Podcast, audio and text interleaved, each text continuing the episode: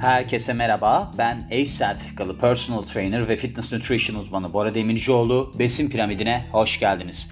Bu bölümümüzde ise gecikmeli kas ağrısından bahsedeceğim. Gecikmeli kas ağrısını engellemek için nasıl beslenmemiz gerekir? Antrenmandan sonra onlardan bahsedeceğiz. Bu bölümü de Emre'ye armağan edeyim. Emre çok sordu bunu nasıl olur filan diye. Ben de dedim ki ben bunu araştırayım ekleyeceğim. Ve ekliyorum şu anda. Sözümüzün eriyiz gördüğünüz gibi. Şu var bu durum aslında çoğu kişide yaşanır. Özellikle yeni başlayan spora kişilerde yaşanır. Yani ileriki safhalarında da yaşanıyor sporun. Şöyle şeyler de oluyor mesela. Sporu siz yaparsınız yaparsınız bir ara verirsiniz iki hafta falan. Sonra tekrar aynı kilolarla yapmaya başlarsınız. Bu sefer tutulursunuz. Çünkü neden? Kas atrofiye uğrar aslında. Kullanılmadığı zaman küçülme eğilimindedir. Sonra birden yine zorladığınız zaman ağrı olur. Yani bu durumlarda bu oluyor. Orada genelde aslında çok uzun sürmüyor. Hani aynı kilo tekrar ediyorsanız böyle ara verdikten sonra mesela bunun normalde 24 saat ile 72 saat arasında belirtileri ortaya çıkar. 5 güne kadar süren durumları vardır bu arada. Onu da söylemem lazım. Genelde yeni başlayanlarda dediğim gibi spora ya da yeni bir antrenman rutinine geçenlerde yaşanıyor bu. Yeni başlayanlarda nasıl oluyor? Mesela spor salonuna gidiyorlar. Artık o yeni başlayanlar bir şeyler yaşamak isterler. Bakın konusu budur. Hani gider spor salonuna oradaki böyle en vahşi görünen tipteki PT'yi seçer kendine. Der ki beni çalıştır. O da vahşetinin hani şeylerini bedellerini ödetir. Ertesi gün tutulur kişi. Ve böyle bir şey olur hafif hafif hoşuna gitmeye başlar. Wow falan işte iyi çalışmışız her tarafım ağrıyor bir şeyler. 24 saatten sonra olur 36 saat der ki ya iyi çalışmışız da yürüyemiyorum. 48 saat merdivenlerden inen çıkamayan ya da çıkam inemeyen ya da hiçbir şey yapamayan merdivenlerin başında bakıp yardım bekleyen gözlerle duran kişiler görürüz. Bu işte tamamen bunun sebeplerinden oluyor. Ben bunu küçüklüğümde kendim de yaşadım. Küçüklüğümde. 10 yaşında filanım. Babam benim mimar ve dedi ki bir yer yapıyorum. Oraya dedi bir tane dedi şey geldi, işçi geldi. İşte Romanya'dan gelmiş. İsmi de Christy, ismini de unutmuyorum. Sen dedi onunla dedi çalış dedi. O dedi karateci dedi. Ya dedi bir görsen kapıları filan kırıyor.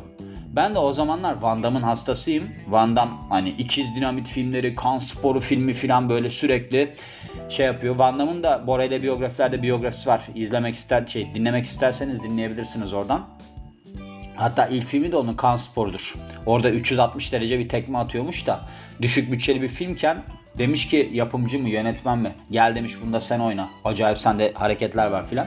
Neyse kısacası Christie eşittir benim için Van Damme. Ben Van Damme'ın dergilerini filan alıyorum. Ben koltuğumun altına 50 tane Van Damme dergisi sıkıştırıp adamın yanına gittim. Adamın yanına gittim ki adam ne yapıyor dersiniz. Böyle duvara dayanmış hamstring stretch yapıyor ama bacağını kafasına kadar çekerek tamamen yapıştırmış. Ben zaten bu sahneyi gördüm. Böyle şeyler vardı ya kalpler uçuştu. Zaman yavaşladı filan. Sonra babam da adam da bilmiyor Türkçe. Babam da bizim Romancamız çok iyi değil. yani adamla anlaşma şansımız sıfır. Nasıl anlaşıyorlar biliyor musunuz? Orada böyle inşaatın altında kumlar var yani yerde. Onun üstüne böyle taşla resimler çizerek. Mesela adamın ileriki safhalarda şey olmuş böbrek taşı olmuş. Öyle olduğunu düşünüyormuş. Bence zaten o adam steroid bir şey kullanıyordu. Acayip iyi bir fiziği vardı. Böyle böbrek çizip taşı da içine koymuştu yani. O noktaya gelmişti. Babam da işte böyle spor mu por bir şeyler anlattı adama. Adam da ne zannettiyse beni. Herhalde dedi bu acayip spor yapıyordu. Hani ben de biraz tekniğini geliştireyim falan ki ben o zaman bayağı da şişman bir çocuğum yani. Öyle bir şey düşünmesi de beni gururlandırır. Biz başladık spor yaptırmaya. Böyle ördek yürüyüşleri, bilmem neler, bacağını açmaya çalışmalar. Yani sanarsınız ki ben o gün çıktığımda o adam olarak çıkacağım. Ertesi gün ben yürüyemiyorum. Hiç. Ondan sonraki gün daha da yürüyemiyorum. Ondan sonraki gün babamın sırtındayım. Ondan sonraki gün arabadayım. Beşinci günden sonra düzelmeye falan başladı ama hiç unutmuyorum. Yani Fenerbahçe Parkı'nda böyle bir merdivenlerin olduğu bir kısım vardı. Ben babama beni kucağına al demiştim. Bayağı da ağır bir çocuktum. Babam da almamıştı. Zor bela inmiştim. Çapraz inişler, bacağı düz tutarak inişler falan çok yaşanan durumlardır.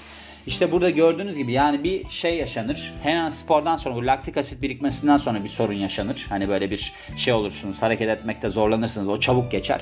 Bir de 24 saatte işte 5 güne kadar sürebilen bir gecikmeli kas ağrısı yaşarsınız. İşte biz burada neden bahsedeceğiz?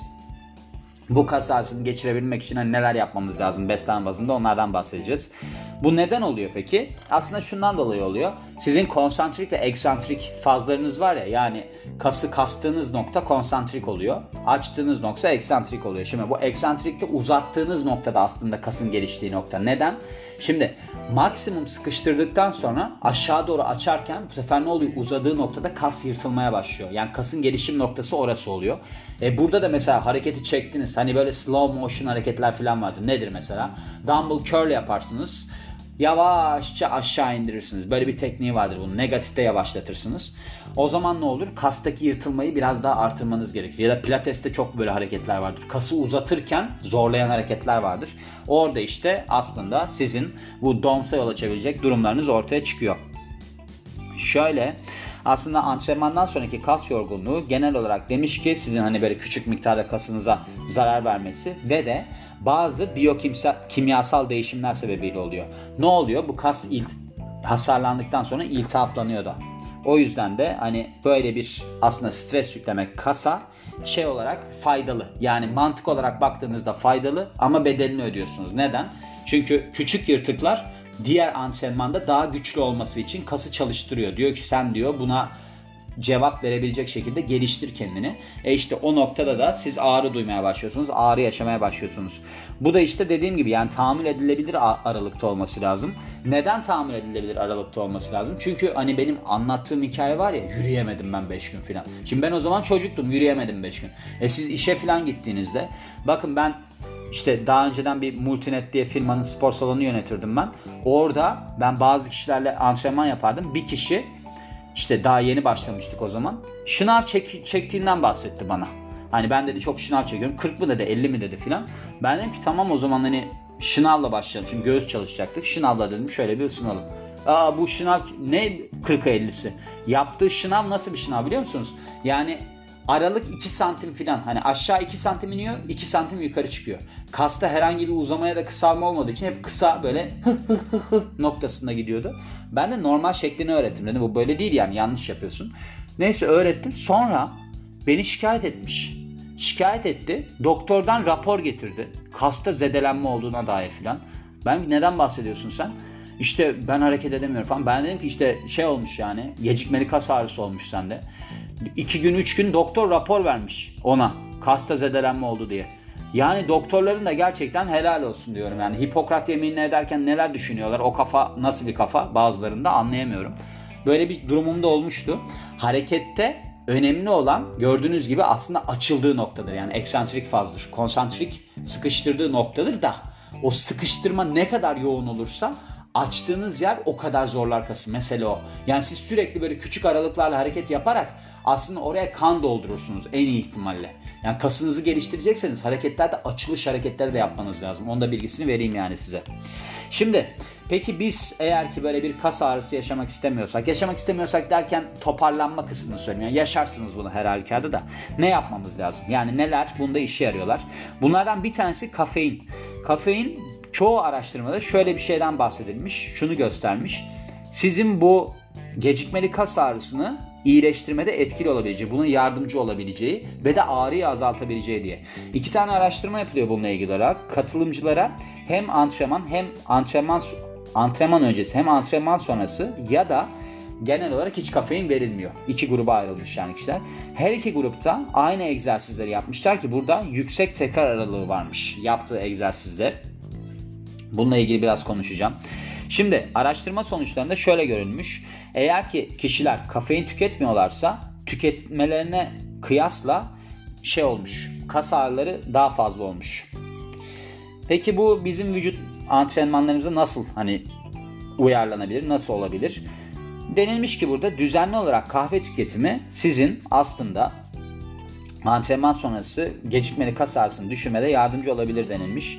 Fakat bunun yanında kafeinin bir de biliyorsunuz antrenmanda şey var, etkisi var.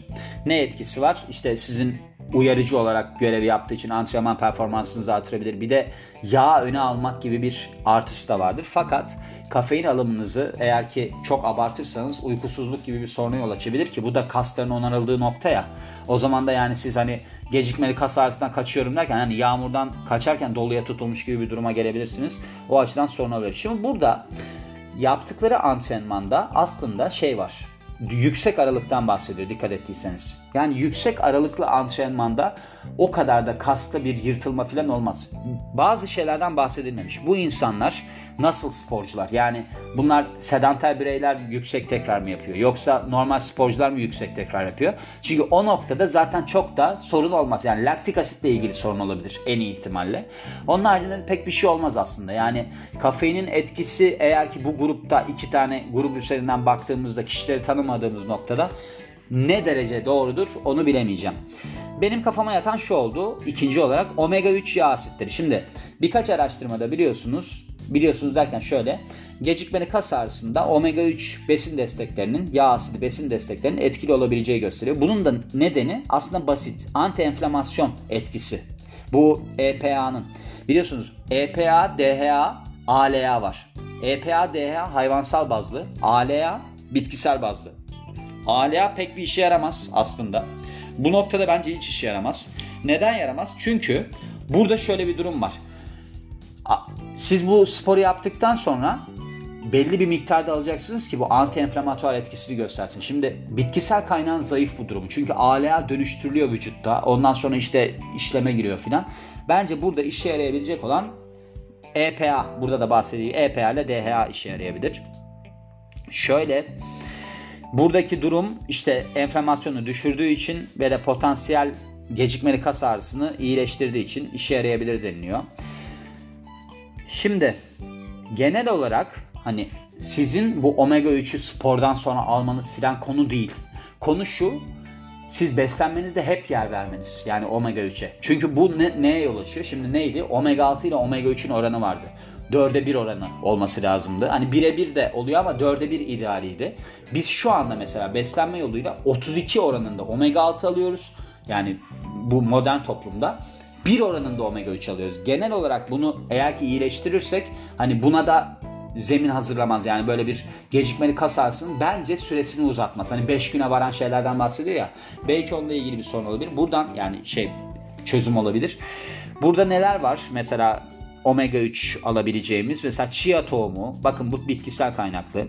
Chia tohumu bir, bir derece olabilir denilir aslında ama değildir. Çünkü bitkisel kaynaklı. Burada nedir? Chia'nın aslında amino asit profili tam. Ondan bahsederler. Sanki bunu şey hayvan kaynağı gibi gören insanlar var. Değil yani. O omega 3'ü farklı. Ceviz var gene bitkisel kaynaklı. Flaxseed bu ne? Keten tohumu. Keten tohumu var. Keten tohumunun şeyi vardır. Onu da unutmayın. Testosteron düşürücü etkisi vardır. Ve somon gibi, ton balığı gibi, hamsi gibi yağlı balıklar var. Bundan da tüketebilirsiniz denilmiş. Polifenoller üçüncü olarak. Şimdi polifenoller, polifenoller fitokimyasallar yani antioksidan olarak da biliniyorlar ve çoğu bitkide bulunuyorlar. Şimdi araştırma sonuçlarına göre şöyle olmuş. Egzersiz sonrası delayed onset muscle sonrası var ya şey kas gecikmeli kas ağrısı şey olmuş düşmüş. Özellikle bu şeyde çok iyileşmiş nar suyunda. Nar suyu içen kişilerde bu düşmüş. Yani zenginlik açısından. Polifenoller aslında şeyde de var biliyor musunuz? Şarapta, kırmızı şarapta. Hatta bunu okurken ben şeyi düşündüm. Arnold Schwarzenegger'ın bir kitabı var. Bu çoğunlukla bahsettim bu kitaptan. 1970'lerde yazdı. Bir vücutçunun gelişimi mi ne öyle bir adı var. Orada onun şimdi kaybettiği bir arkadaşı var. Deniz kazasında kaybetti. Franco Colombo'ydu galiba ismi.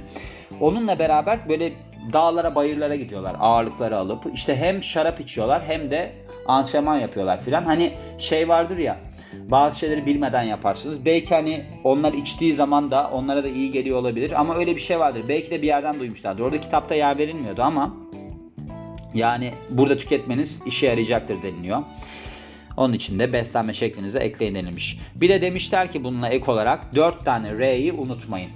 Bunlar hani İngilizce olarak 4 R olduğu için refuel bir tanesi.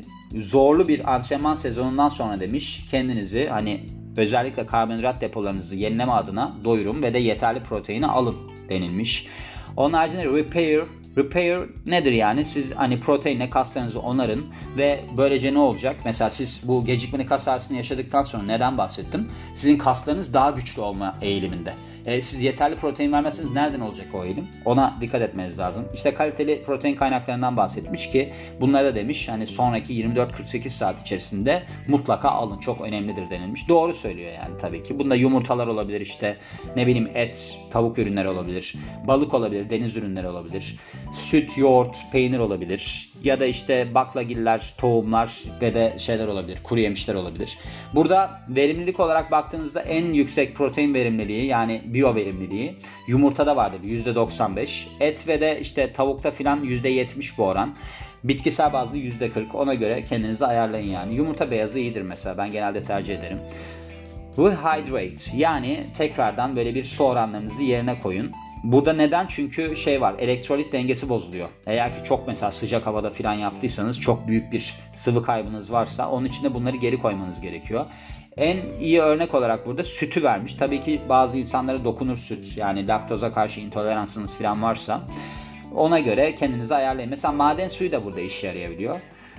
Revitalize. Yani burada da işte vitamin ve mineral alımı. Çok önemli. Hani sizin muscle soreness kas yorgunluğunuza iyi gelebilecek antioksidanların özellikle alınması gerekebiliyor. Burada nedir işte polifenolden de bahsettik. O da bir antioksidan olarak hani hesaba katılması gereken bir durum. Bunları da yaptığınız zaman denilmiş. Bakın işe yarar denilmiş. Şöyle hiçbir zaman kas ağrısından kurtulamazsınız. Çünkü bu kas ağrısı sizin kaslarınızın güçlendiği noktadır. Yani ben şunu yiyeceğim bunu yiyeceğim hiç ağrı çekmeyeceğim kaslarım gelişecek diye bir şey yok. No pain no gain demiş atalarımız. O yüzden burada sadece bunu azaltma adına ve genel olarak hayat standartınızı düzeltmek adına bir şeyden bahsediliyor. Yani hani çok abartı olmaması lazım. Şimdi nedir mesela? İşte bu obez bireylerde, fazla kilolu kişilerde, ben daha önceki bölümlerde de bahsettim. Hiçbir zaman bunlar böyle normal gibi davranamaz. Mesela kas ağrısı da çok uzun sürer. Çünkü neden? İltihaplanma çok fazla.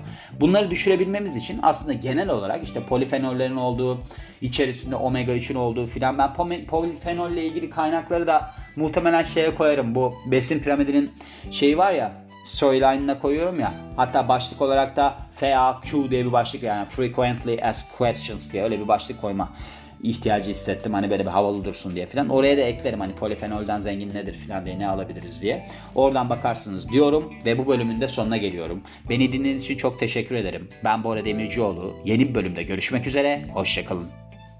Thank.